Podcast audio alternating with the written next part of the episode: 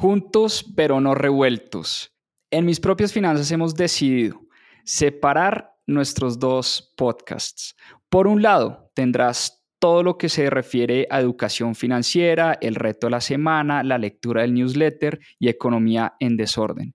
Pero queremos hacer un podcast exclusivo para hablar sobre libros. Tendrás los casi 100 episodios que ya hemos hecho de Club de Lectura en mis propias finanzas y todo lo que hemos aprendido a través de la lectura y además seguiremos subiendo nuestros episodios del Club de Lectura que hacemos los domingos. Te voy a dejar en la descripción de este episodio el link del nuevo podcast más 2.7 Club de Lectura. Espero te guste.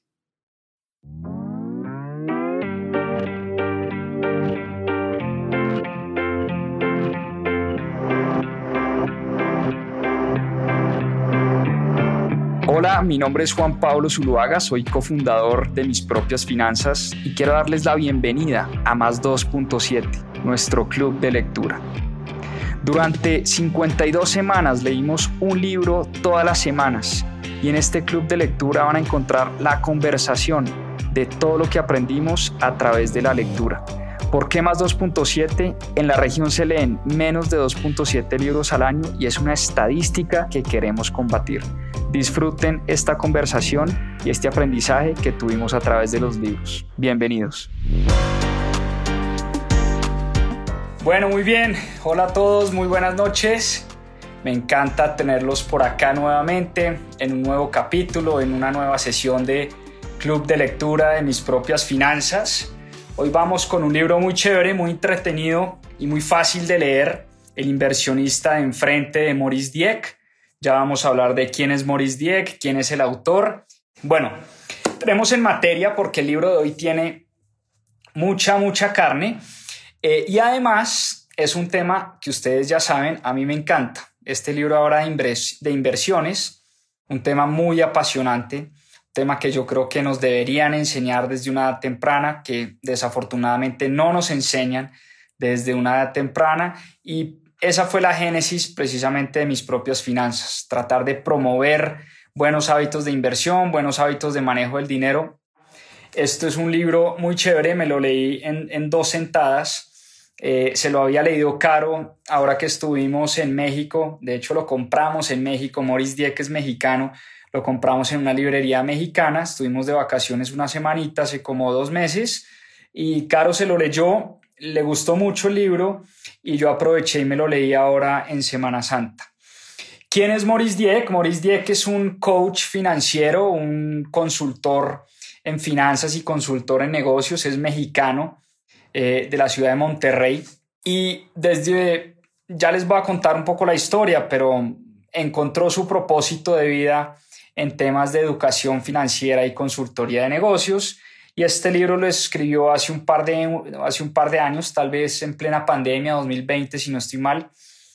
Y nos habla de el apasionante mundo de las inversiones. Y este libro empieza con una historia, una anécdota de Maurice Dieck, donde él cuenta que a una muy temprana edad eh, su madre le propuso que le pagaba 50 pesos mexicanos si lavaba los baños y los dejaba impecables. Entonces, pues Maurice Dieck era un niño eh, y por esos 50 pesos se hizo matar, lavó los baños, los dejó súper limpios y su madre, lo prometido es deuda, le pagó sus 50 pesos. Rápidamente Maurice Dieck salió a su tienda de, barrio favorita a comprar el disco del grupo de música que en ese entonces era su grupo favorito, eh, el grupo de música Korn, salió a comprar el disco de Korn y para su triste sorpresa encontró que el disco costaba 100 pesos mexicanos. Entonces, pues un poco achantado, cuando Maurice Dieck iba saliendo de la tienda, Don Pepe, que era el dueño de esa tienda disquera, de, esos, de esa tienda de discos, le dijo, venga, Maurice, y no va a llevar nada, entonces Maurice Dieck achantado le dijo, no, pues es que me iba a llevar el disco de Korn, pero pues eh, no me alcanza, tengo 50 pesos nomás que me gané lavando baños. Entonces él estaba pues achantado, triste, eh, y don Pepe le dio una lección de vida y una lección de negocios muy importante para él, cuenta él en, en el principio del libro. Resulta que don Pepe le propuso a Maurice Dieck que había un disco que estaba en descuento, que era el de Black Eyed Peas, y que ese disco se lo podía dejar en 50 pesos mexicanos, y don Pepe le dijo a Maurice Dieck, oiga Maurice, ¿por qué no hace una cosa?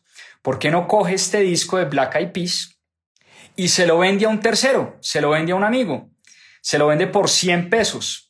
y apenas lo venda por 100 pesos, viene y se compra el disco de Korn. Entonces, en ese momento, eh, Morris Dieck aprende sus primeras, sus primeras dos grandes lecciones de negocios. La primera es que hay que comprar barato y vender caro. Y esto es un principio que él posteriormente iba a aplicar también para el tema de las inversiones. Comprar barato y vender caro. es una forma, la forma más tradicional de hacer negocios. ¿Qué es lo que hace un comerciante? Compra barato y vende un poquito más caro. Y lo segundo eh, es que hay que entender la dinámica del dinero y que negocios hay en todos lados. Maurice Dieck desde una edad muy temprana se dio cuenta que los negocios estaban en todas partes. Y esa semilla quedó sembrada en él desde una corta edad y fue una semilla que, que le sembró el vendedor de la tienda, don Pepe. Pero pues esa semilla él la iba a abandonar por un tiempo largo y después, como, como muchos de sus amigos y de su gente de, su generación, fue a la universidad, se consiguió un trabajo y él lo dice en el libro, se volvió adicto al chequecito quincenal y al chequecito mensual, al salario. Y después tuvo una, una etapa, eh, un evento en su vida bastante traumático y fue la muerte eh, de su hermano mayor. Su hermano mayor murió muy joven y a él le tocó vivir en carne propia lo que significa la fragilidad de la vida. Es una historia que nos cuenta al principio del libro bastante impactante y cómo él desde ese momento empieza a entender que la vida en cualquier momento se puede ir, que la vida es muy frágil y le tocó vivirlo en carne propia porque eh, le tocó vivir pues eh, la muerte de su hermano a una edad supremamente, supremamente temprana. Y en ese momento se dio cuenta que mm, él era muy bueno para enseñar, para transmitir conocimiento, tenía facilidad con los números, facilidad con las finanzas, era consultor de negocios y encontró su propósito de vida en la educación financiera. Y ahí nace un poco la pasión de Maurice Dieck por enseñar eh, porque él, si ustedes lo, pueden, ustedes lo pueden buscar en sus redes sociales, es un tipo que tiene, no sé, más de 500 mil seguidores en sus redes em, y viene pues compartiendo contenido muy valioso alrededor de este tema de la educación financiera. Entonces, ahí nace, ahí nace esa pasión de Maurice Dieck por enseñar y yo creo que ahí nace un poco la génesis de este libro, ¿no? Este libro es el camino que Maurice Dieck ha recorrido en el mundo de las inversiones y el título del libro, El inversionista de enfrente, es porque él dice que él quiere transmitir el conocimiento como si uno fuera su vecino. Y, uno, y, por eso él dice, mire, cualquier persona, realmente cualquier persona puede invertir. Y las inversiones no son difíciles y hay que eliminar un montón de mitos de los que ya vamos a hablar, pero el mundo de las inversiones es para cualquiera no se necesitan conocimientos previos, no se necesitan, eh, o sea, no, uno no necesita ser financiero de profesión, economista, matemático, ni mucho menos. Las inversiones son para todos. Y el primer capítulo del libro, uno de los primeros capítulos, ya cuando entramos en materia, habla de la mentalidad de los inversionistas. Y todo comienza, oiganme bien, esto es un punto que muchas veces, muchas veces dejamos de lado, pero todo comienza con la mentalidad.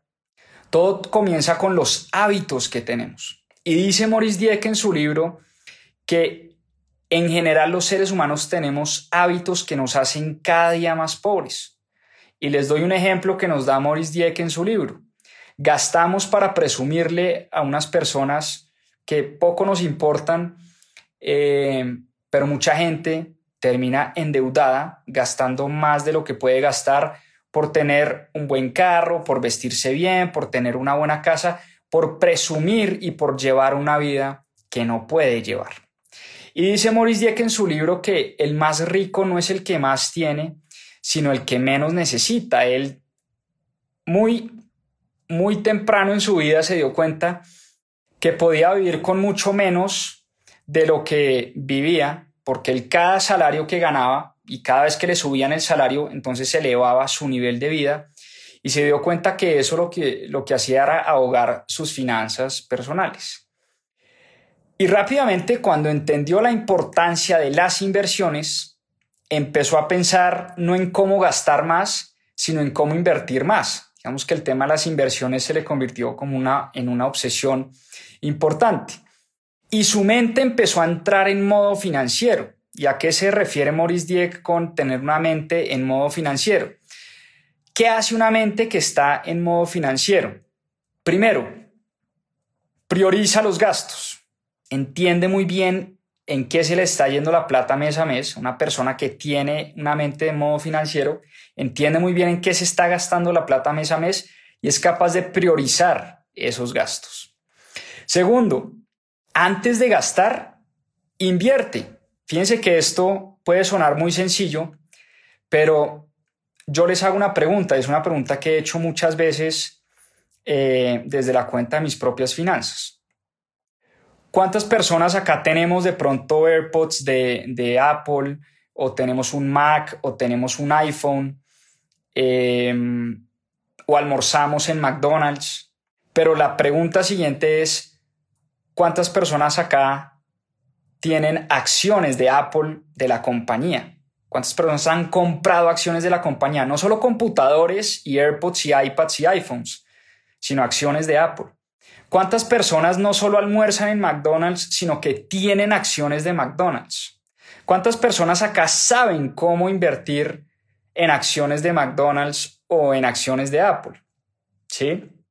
Entonces, por eso el que tiene una mente en modo financiero piensa primero en invertir antes eh, que gastar. Y ve el dinero no como una meta final, sino como un medio para alcanzar grandes cosas. De eso también ya vamos a hablar un poquito. Pero Maurice Dieck siente que el dinero es un medio para conseguir otras cosas mucho, mucho más importantes y que el dinero tiene un fin también social y tiene un fin también eh, filantrópico, si se quiere. Bueno, por eso él dice que antes de gastar, pensemos en el acrónimo STOP. Pensemos en esas cuatro letras, S-T-O-P. Y el acrónimo STOP se refiere a lo siguiente. La S, pensemos en el significado. Antes de que gastemos en cualquier cosa, independientemente de lo que sea, ¿Qué tanto significa para mí eso que voy a comprar? Primera pregunta que me tengo que hacer. Después nos vamos a la T, a la T de stop, y es trabajo, la T viene de trabajo. ¿Cuántos días de trabajo me costará esto que voy a comprar? Si un computador de 2, 3, 4, 5 millones de pesos, ¿cuántos días equivalen eso al trabajo que hago yo y por lo que me pagan hoy en día? Una pregunta importante. La O de stop ¿A qué se refiere? Opciones. Y la pregunta que uno se tiene que hacer acá es, ¿qué otros productos existen que reemplacen lo que yo voy a comprar? ¿Qué otras opciones tengo yo que de pronto reemplacen lo que yo voy a comprar? Y finalmente la P se refiere a la posición financiera. al momento de gastar es preguntarnos cómo están mis finanzas al momento de gastar. Entonces recuerden, stop es significado, trabajo, opciones y posición financiera, ¿vale? Para que lo tengamos en cuenta. Y eso ahí sí nos lleva a hablar de el mundo de las inversiones. Ahora sí, metámonos a hablar del tema de las inversiones. Y Maurice Dieck tiene una definición que se las voy a leer, una definición de qué es invertir. Y dice lo siguiente, abro comillas. Invertir es utilizar recursos en el presente con el objetivo de alcanzar algún beneficio en el futuro, bien sea económico, social, personal, político, entre otros. Entonces, fíjense que acá no solo hablamos de dinero. Cada vez que uno habla de inversiones, uno siempre piensa en dinero. Pero las inversiones aplican para otros aspectos de la vida. Por eso hay muchas cosas que pueden ser buenas inversiones o malas inversiones. Por ejemplo, nuestro tiempo. Nuestro tiempo lo podemos invertir en cosas que nos suman o en cosas que nos restan.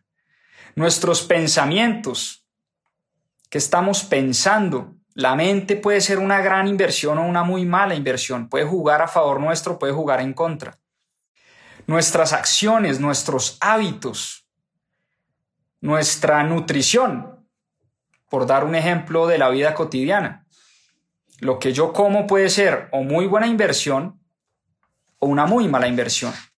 Porque es utilizar, recordemos el significado de Maurice Dieck, utilizar recursos hoy, en el presente, con el objetivo de alcanzar algún beneficio en el futuro. Por eso a veces invertir nos cuesta tanto a los seres humanos, porque nos cuesta sacrificar beneficio de corto plazo por beneficio a cambio de beneficio de largo plazo. Fíjense ustedes que pasa muy similar con las dietas. A uno le cuesta mucho pensar en los beneficios de largo plazo de alimentarse bien. Entonces uno cuando tiene el helado enfrente, la donut, el croissant, el azúcar, pues ese placer de corto plazo a veces puede más con los beneficios de largo plazo evitar una diabetes, una obesidad, un problema cardíaco, pero como no sentimos esas cosas en el corto plazo, por eso nos cuesta mucho. Lo mismo pasa con las inversiones. Cada vez que a nosotros nos llega el cheque, nos llega el salario, lo primero que queremos es gastarlo. Es natural, a todos nos pasa, créanme, a mí me pasa todo el tiempo. Cada vez que veo la cuenta popocha del banco, cuando me pagan el salario, pues lo natural es salir a pensar en qué me voy a gastar ese salario. Es algo que nos pasa a todos, no porque yo hable de finanzas personales eh, y me dedique a este tema y estudie este tema, no quiere decir que no sienta también ese deseo del placer inmediato. Por eso las inversiones a veces son tan difíciles. Pero hay como tres razones importantes que nos da Maurice Dieck por las cuales nosotros tenemos que invertir el dinero, por las cuales nosotros tenemos que pensar que invertir es supremamente importante. Y les doy la primera y está muy de moda. La inflación. La inflación se está comiendo nuestros ahorros. La inflación, dicho de otra manera, es un impuesto a los ahorros que tenemos en el banco. ¿Y qué es la inflación? La inflación no es otra cosa que el aumento sostenido de los precios de las cosas en general, del mercado, de la comida, de los bienes raíces, de los carros, de los celulares, de la gasolina, del costo de vida en general. Cuando hablamos de inflación hablamos mucho de costo de vida. Por eso en estos momentos que estamos en un periodo inflacionario, no solo en Colombia, esto no es un fenómeno, esto no es un fenómeno de nuestro país, es un fenómeno mundial. Fíjense ustedes, en Estados Unidos la inflación ya va cerca del 10%, una inflación que no veíamos hace 40 años en Estados Unidos, por allá por la época de Ronald Reagan y Paul Volcker. ¿Recuerdan ustedes el gran director de la Reserva Federal, Paul Volcker, que tuvo que elevar las tasas casi al 15-16%? Hoy en día la inflación se está comiendo nuestros ahorros por una razón muy sencilla porque si nosotros tenemos ahorrado un millón de pesos hoy en la cuenta de ahorros, ese millón de pesos no va a comprar las mismas cosas dentro de un año. Va a comprar menos cosas. Es decir, ese millón de pesos va a, va a alcanzar para menos cosas en el futuro. Por eso, cuando hay inflación, es importantísimo que nuestras inversiones le ganen a la inflación. En otras palabras, el año pasado la inflación en Colombia fue como el 5.6%. En Argentina fue del 50%. En Estados Unidos 7%.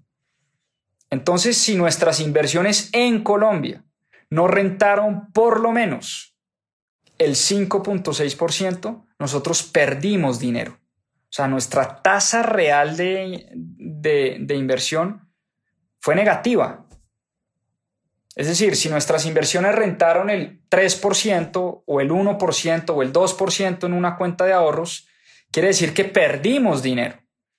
Por eso es muy importante invertir. Ahora ustedes me preguntarán en qué, ya vamos a hablar de eso.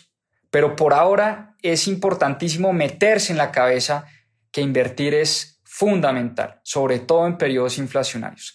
Segundo, segunda razón por la que Morris Dieck nos dice que es fundamental invertir nuestro dinero para crecer nuestro patrimonio en un futuro y que ese patrimonio en unos años, esto se construye con el tiempo, en unos años pueda pagar muchos de nuestros gastos, ojalá todos nuestros gastos.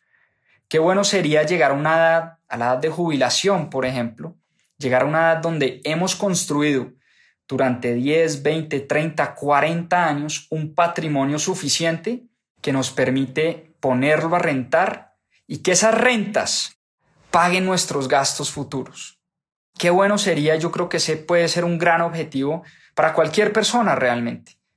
Construir un patrimonio durante toda su vida que en algún momento logre pagar los gastos que uno tiene eh, para vivir. Y tercera razón, y esta eh, me gusta mucho y la comparto también. Las inversiones tienen un carácter social. ¿Por qué un carácter social? Porque al invertir en empresas, por ejemplo, estamos invirtiendo en entidades que solucionan muchos de nuestros problemas de la vida. Cuando yo invierto en una compañía como, no sé, em, bueno, hablemos de Apple. Pues Apple está solucionando un problema en la vida. Y es que le está, nos está dando a, muchas personas la capacidad de tener un computador, una máquina que funciona muy bien. Cuando yo invierto en un emprendimiento como, no sé, cualquiera, un emprendimiento de salud, una aplicación que está trabajando por temas de salud, pues de alguna manera estoy invirtiendo en una empresa que está solucionando un problema. Cuando invierto en energía renovable o cuando invierto en un índice de, energía renovable o en una empresa que trabaja por la energía renovable, pues estoy invirtiendo en una compañía que está tratando de solucionar un problema. Por eso, al invertir no solo se beneficia uno, el que invierte, sino al que le invierten también, a la empresa a la que le invierten. Entonces, fíjense que la inversión es de doble vía y por eso Maurice Dieck dice que las inversiones tienen un carácter social. ¿Y por qué las personas en general no invertimos? La razón número uno, dice Maurice Dieck, y yo la comparto 100%, es por falta de educación. Una falta de educación financiera brutal, una falta de de conocimiento que, como dije al principio, este es un conocimiento que nos lo deberían dar desde una edad temprana. Desafortunadamente no es así. Y por eso a muchas personas nos da pánico invertir, porque como no conocemos, siempre lo desconocido da mucho miedo. Entonces la falta de educación es una de las razones principales. Pero también hay muchos, muchos mitos alrededor de las inversiones. Entonces, primero, mito número uno, es que tengo muy poco dinero para invertir. Eso es un mito. Hoy en día con tecnología las posibilidades son enormes. No se necesita tener mucho dinero para empezar a meterse en el mundo de las inversiones. Mito número dos, las inversiones son muy complicadas. También es un mito. Invertir es muy sencillo. Lo que pasa es que como nunca nos enseñaron, pues a lo que uno no le enseñan, pues a uno se le hace complicado. Pero en general, cuando uno entiende y uno empieza a meterse en este mundo, se da cuenta que invertir no es difícil. Mucha gente dice, no, es que las inversiones son muy riesgosas. Yo digo al contrario, el riesgo más grande es no invertir el dinero. Ese sí es un riesgo grande. Ya hablamos de la inflación. Las personas que no invierten están corriendo el riesgo de que su dinero pierda poder adquisitivo todos los meses y todos los años. Entonces hay muchos mitos alrededor de la inversión que tenemos que tratar de eliminar y tratar de matar. Y por eso Maurice Dieck nos habla de los cuatro pasos, cuatro pasos para convertirnos en un inversionista. Cualquier persona se puede convertir en inversionista. ¿Y cuáles son esos cuatro pasos? Se los voy a nombrar para que tomen nota y ya vamos a ahondar y profundizar en cada uno de estos pasos. Primero, definir el perfil de riesgo. Es un paso importantísimo. ¿Qué es el perfil de riesgo? En otras palabras es, ¿yo qué tipo de inversionista soy? Cuando hablamos de inversiones, es imposible hablar de inversiones sin hablar de riesgo. Entonces, ¿qué tipo de inversionista soy yo? ¿Soy un inversionista conservador? ¿Soy un inversionista moderado? ¿Soy un inversionista agresivo? Tengo que identificar, y Maurice Dieck lo muestra en el famoso triángulo de las inversiones. El triángulo tiene tres puntos muy importantes. Primero es el plazo. ¿A qué plazo quiero invertir? Hay mucha gente que se mete a invertir en bolsa, por ejemplo. Invierten y a la semana ya se están paniqueando y ya están saliendo y están llamando a todo el mundo a ver qué hacen con sus inversiones. Entonces, ¿a qué plazo vamos a invertir? Estoy invirtiendo a un mes, a seis meses, a un año, a cinco años o a 30 años. Tengo que definir a qué plazo quiero invertir yo. Número uno. Número dos, ¿qué riesgo quiero correr? Ya hablamos del riesgo. ¿Qué tanto riesgo estoy dispuesto a asumir? Hay inversiones que pueden ser muy rentables, pero a su vez pueden ser muy riesgosas también. A uno en economía siempre le dicen a mayor riesgo, mayor rentabilidad. Bueno, pues tenemos que hacernos preguntas y definir qué tanto riesgo queremos asumir con nuestro dinero y con nuestra plata. Y por último, la rentabilidad. ¿Qué rentabilidad me quiero ganar? Porque si yo me quiero ganar una rentabilidad del 1%, pues dejo mi plata en la cuenta de ahorros. Y esa plata es 100%, 100 segura, no le va a pasar nada, es casi como tenerla debajo del colchón. El gran problema es que, nuevamente, a causa de la inflación, esa plata en la cuenta de ahorros pierde poder adquisitivo todos los años. Entonces, dependiendo de la rentabilidad que yo quiera conseguir, pues voy a tener que asumir ciertos riesgos, ¿no? Entonces, definir, número uno, el perfil de riesgo. Número dos, de acuerdo a ese perfil de riesgo, voy a identificar en qué tipos de activos me voy a meter. Y miren esta gráfica que nos muestra Maurice Dieck en su libro, que me pareció bien interesante, se las voy a mostrar. Por aquí la tenía. Miren esta gráfica. Es una gráfica que va de menor riesgo a mayor riesgo y los tipos de inversiones que yo puedo hacer. Entonces, inversiones hay para todos los gustos, crean. Yo puedo invertir en CDTs, en instrumentos de deuda, en pagarés, en lo que se llama en México los CETES.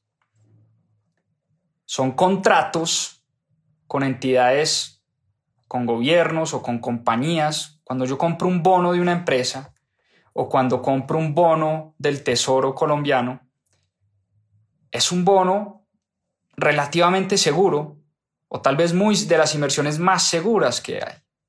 ¿Sí? Eso es una, eso es una inversión, es una inversión conservadora. Y después yo me voy moviendo de menor a mayor riesgo. Y después están las inversiones que él llama inversiones moderadas, y en inversiones moderadas él identifica un par. Entre ellas, y tal vez las más importantes, son los bienes raíces.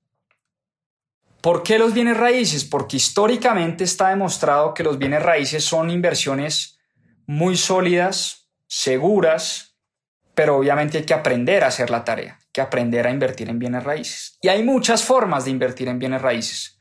Yo puedo comprar apartamentos, locales, bodegas, puedo invertir en crowdfunding inmobiliario, puedo invertir en fibras, en fondos inmobiliarios, en REITs, que son Real Estate Investment Trusts, que son fondos inmobiliarios que cotizan en bolsa. ¿Y qué es un fondo inmobiliario? Para los que no saben.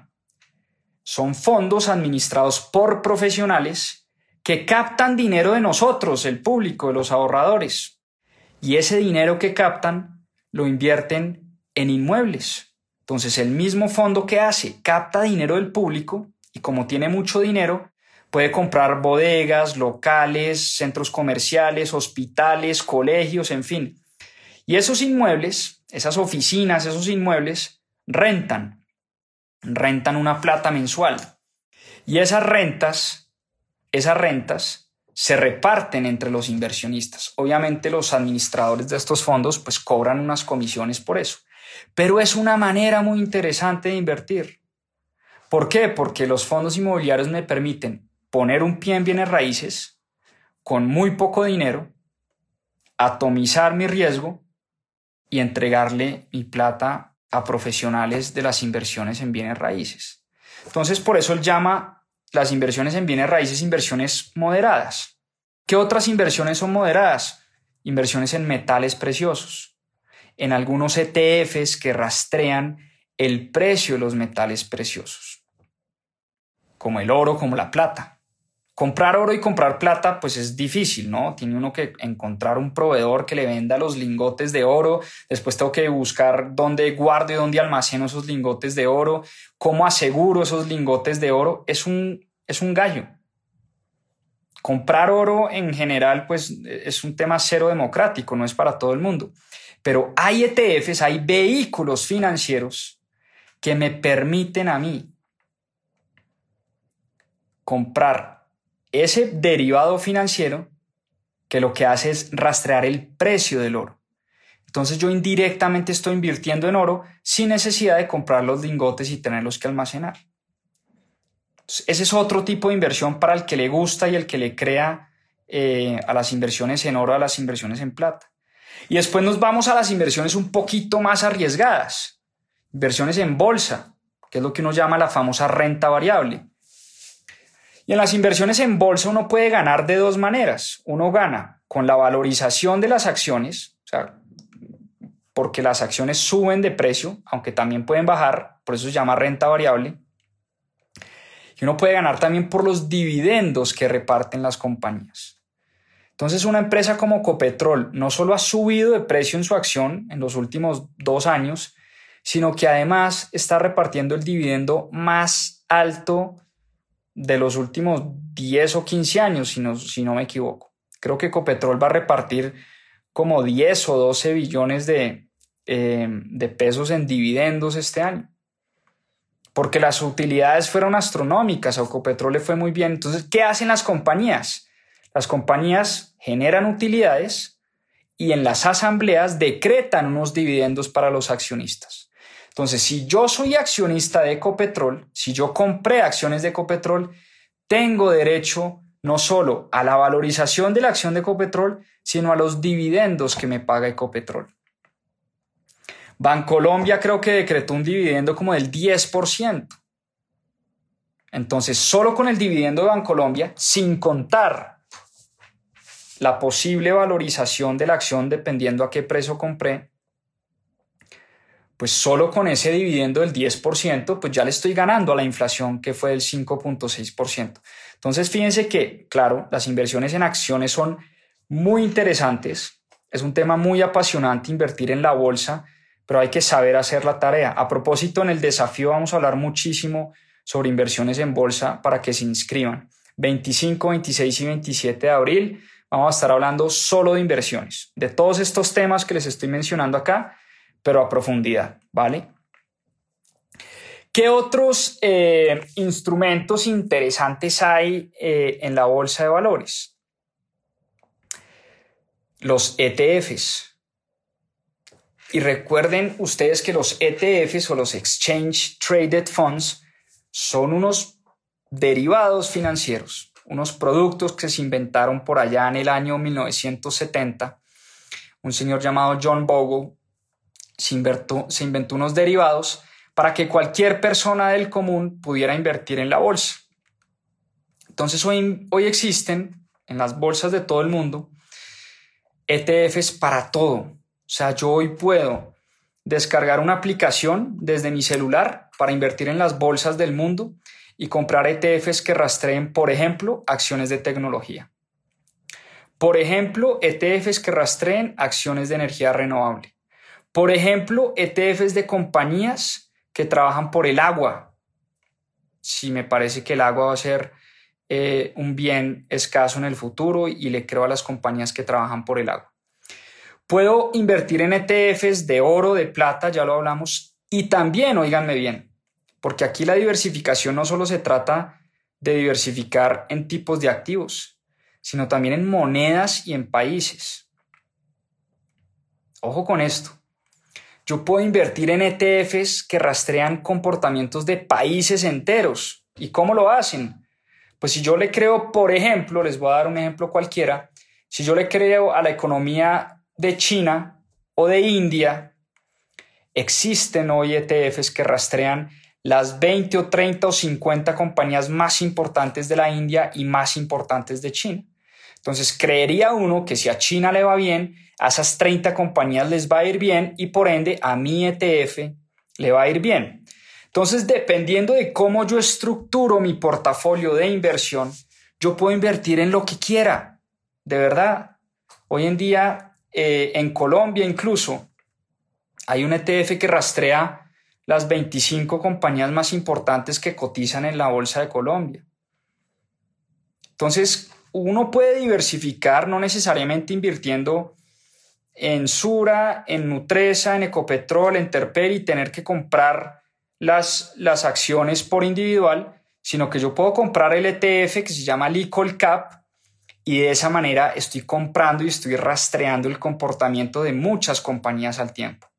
Entonces me entienden lo que son los ETFs y, la importancia de entender estos vehículos porque me pueden ayudar en algún momento dado a diversificar mi riesgo. Y ya después nos metemos en inversiones pues mucho más riesgosas. Y cuando digo riesgosas, hablo de volatilidad, inversiones que se te pueden duplicar, triplicar, quintuplicar, pero también hay un alto riesgo de que pierdas el dinero. Les menciono algunas. Emprendimientos, venture capital, las famosas inversiones de capital de riesgo.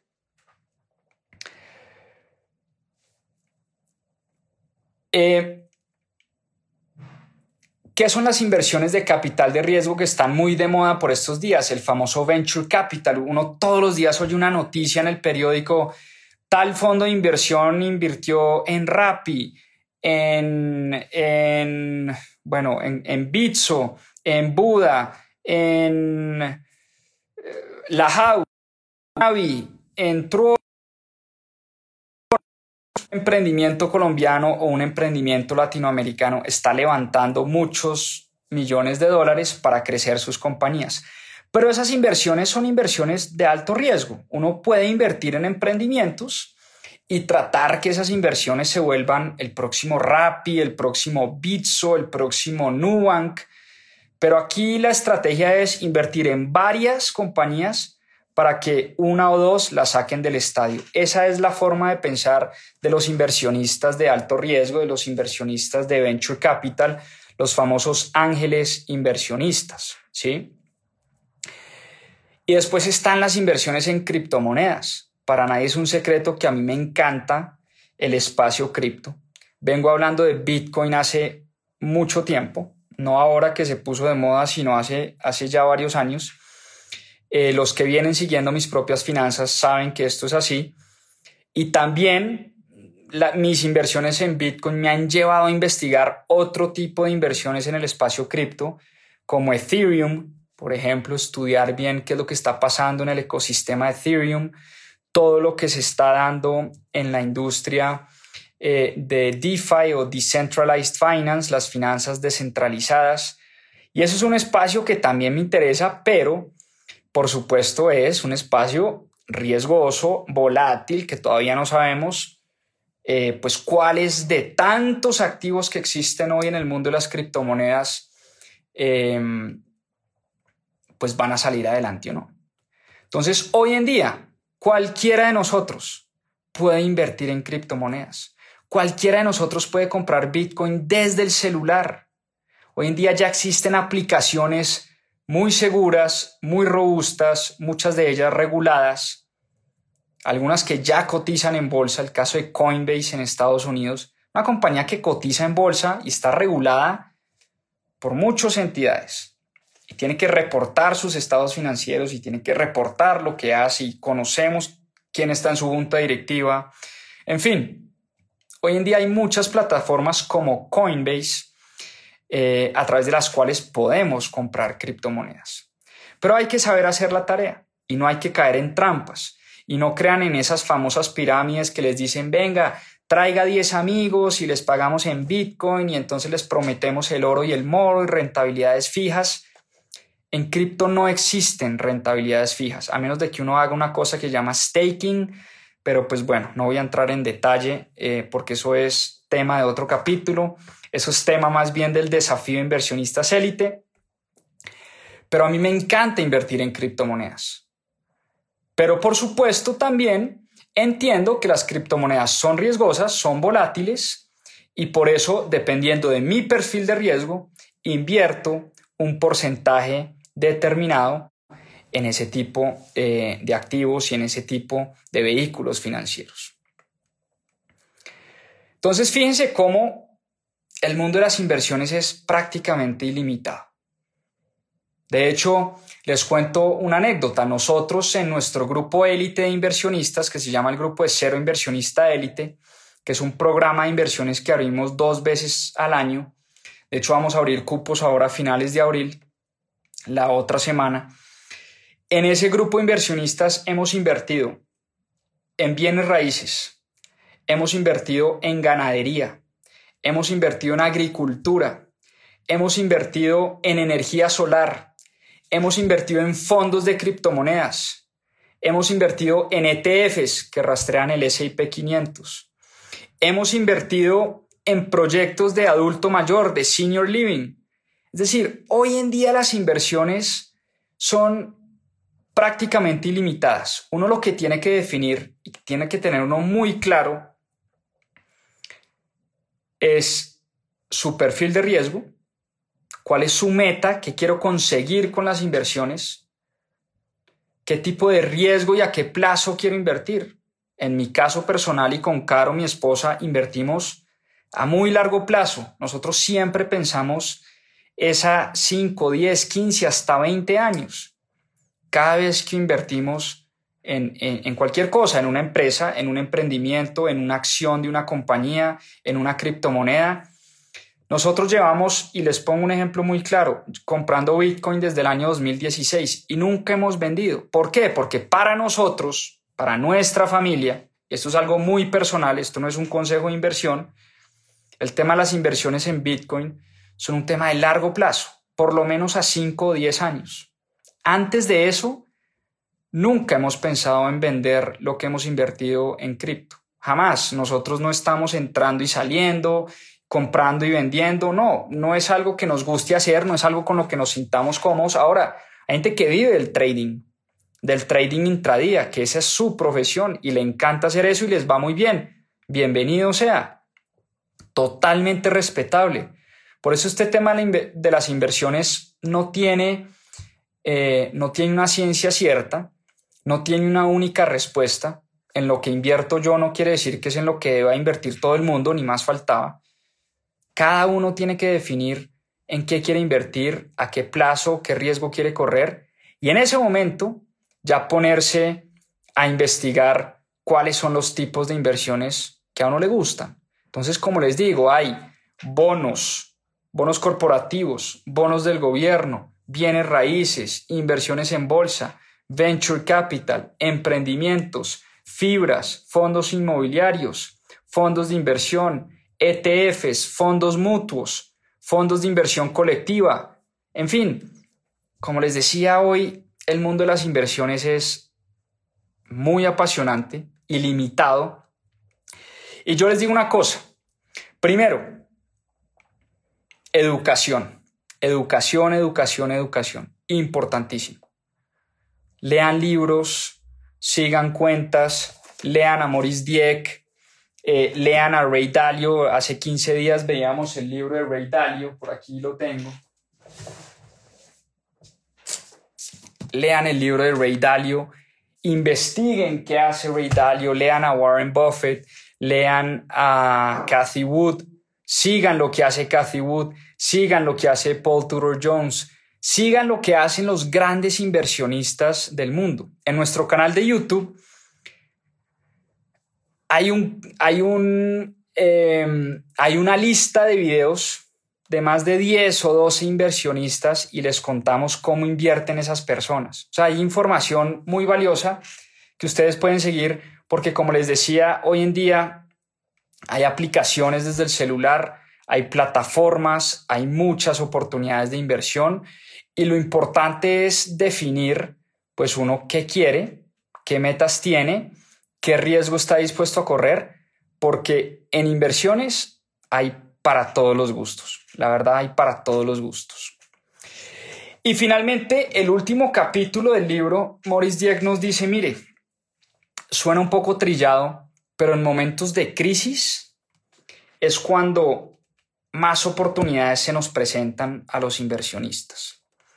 Y fíjense que cada vez que hay una crisis, salen los economistas a hablar del fin del mundo. Sale todo el mundo a decir que no, que esta vez sí es el acabose y que hay que liquidar todas las inversiones. Y eso pasó y ha pasado siempre pasó después de la Primera Guerra Mundial, pasó después de la Segunda Guerra Mundial, pasó después de la crisis del petróleo por allá en los años 80, las crisis de deuda en nuestros países latinoamericanos y países africanos, pasó después de la burbuja de las .com en el año 99, pasó después de la gran recesión eh, del año 2008, cuando se quebraron los bancos del mundo y creímos que de verdad el mundo se iba a acabar en ese año 2008 con la crisis de las hipotecas subprime. Pasó con el coronavirus cuando todos creímos pues que el mundo se iba a acabar a causa de este bicho eh, que nos puso a todos en cuarentena y vimos cómo los mercados rápidamente reaccionaron y rebotaron. Entonces, crisis vamos a seguir teniendo y seguramente esta crisis del, del, del COVID-19 no será la última que nos va a tocar vivir. Y en estos momentos de crisis, fíjense ustedes que qué ironía, hay un grupo muy pequeñito de personas aprovechando que todo se pone en descuento. Cuando hay crisis, cuando hay miedo, cuando hay ansiedad, cuando la gente se asusta y sale a vender todo, pues ahí es que se consiguen los grandes descuentos. Ahí es que las acciones se ponen baratas, los bienes raíces se ponen baratos, los commodities se ponen baratos, los metales preciosos se ponen baratos, las criptomonedas se ponen baratas. Y ahí es cuando mucha gente se asusta y vende. Y ahí es cuando un grupo pequeño de personas sale a comprar y sale a capitalizar esas oportunidades de inversión. Warren Buffett tiene una frase muy célebre que dice lo siguiente. ¿Dónde está Warren Buffett? Que por aquí el año pasado le terminamos nuestro, nuestro año de 52 libros estudiando a Warren Buffett con este libro de Buffettología. Warren Buffett nos dice lo siguiente, mire, uno tiene que ser ambicioso cuando la gente tiene miedo. Y uno tiene que tener miedo cuando todo el mundo está de fiesta. Por eso las inversiones a veces son difíciles, porque juega en contra de nuestra psicología humana. Cuando todos estamos de fiesta y cuando todos queremos comprar Bitcoin y cripto y acciones y todo, es cuando Warren Buffett está quieto o está vendiendo. Y por el contrario, cuando todos estamos asustados, encerrados en la casa, pandemia, coronavirus, elecciones, eh, Venezuela, mejor dicho, esto se va a acabar, eh, toda esa negatividad que existe, cuando todo el mundo tiene miedo, ansiedad y pánico, es cuando la gente que tiene el temple, el carácter y el conocimiento aprovecha esas oportunidades para poder invertir. Y yo no lo sabía, pero Maurice Dieck no lo, no lo contó en el libro, que en el año 2008 y en el año 2009 en uno de los peores años a nivel económico de los últimos 50 o 100 años, se crearon las siguientes empresas. Ojo a este dato. En una de las peores crisis de nuestra humanidad, crisis económicas, se crearon las siguientes empresas. WhatsApp, Uber, Airbnb, Instagram y Dropbox. Cinco compañías insignia que hoy juegan un rol importantísimo en la vida de cada uno de nosotros, empezando por Instagram, estamos haciendo un live por Instagram, pues Instagram se creó en medio de una de las peores crisis financieras de todos los tiempos. Eso demuestra que esa frase clichésuda de que en las crisis está la oportunidad es más que cierta, es más que cierta. Entonces fíjense ustedes, paren bolas y pongan atención porque estamos viviendo una crisis muy dura, nadie niega eso. Crisis de salud, crisis económica, crisis de inflación, posible guerra, eh, posible tercera guerra mundial, invasión Rusia-Ucrania, en fin, guerras, de, guerras a nivel político, polarización a todo nivel, no solo en Colombia, en Estados Unidos, en Europa, izquierdas, derechas, en fin. Estamos viviendo momentos difíciles, pero es en esos momentos difíciles que tenemos que tratar de encontrar dónde podemos nosotros agregar valor. Y bueno, si sentimos que nosotros no podemos agregar valor, dónde los demás están agregando valor y cómo yo con mi dinero puedo invertir en esas personas. Recordemos que Morris Dieck nos decía que las inversiones también tienen un carácter social, es decir, cuando uno invierte, no solo se beneficia el que invierte, sino al que le invierte. Entonces, esas son las lecciones que nos deja Morris Dieck con su libro El inversionista de enfrente. Lean el libro, consigan el libro, se lo leen en dos sentadas, de verdad. Yo me lo leí entre sábado y domingo porque es un libro muy ameno, muy fácil de leer, se lee muy rápido, hay un montón de ejemplos, hay un montón de eh, consejos, hay un montón de, eh, pues sí, al final sugerencias muy, muy valiosas para uno definir su perfil de inversionista definir sus objetivos, qué es lo que uno quiere como inversionista y entender cuáles son los tipos de activos que existen hoy a través de los cuales yo puedo diversificar mi riesgo y diversificar mis inversiones. Un abrazo enorme, gracias, gracias, gracias por conectarse a este club de lectura. Cada vez somos más lectores, cada vez somos más personas apasionadas por los libros cosa que me alegra sobremanera. Eh, nos estamos enamorando de la lectura y como dice Naval Ravikant, lee lo que amas hasta que ames leer. Como decimos aquí siempre mis propias finanzas, a seguir aprendiendo. Muchas, muchas gracias por su tiempo y hasta una próxima oportunidad. Un abrazo enorme para todos. Muchas gracias. Chao, chao. Muchas gracias por acompañarnos en este capítulo de Más 2.7. Acá les dejo unos adelantos de lo que se viene en nuestro próximo episodio. A seguir aprendiendo. Este libro en español se llama El método Lean Startup o The Lean Startup en inglés. Una gran historia, un gran libro, un método espectacular. Lo escribe un emprendedor, un emprendedor serial llamado Eric Rice.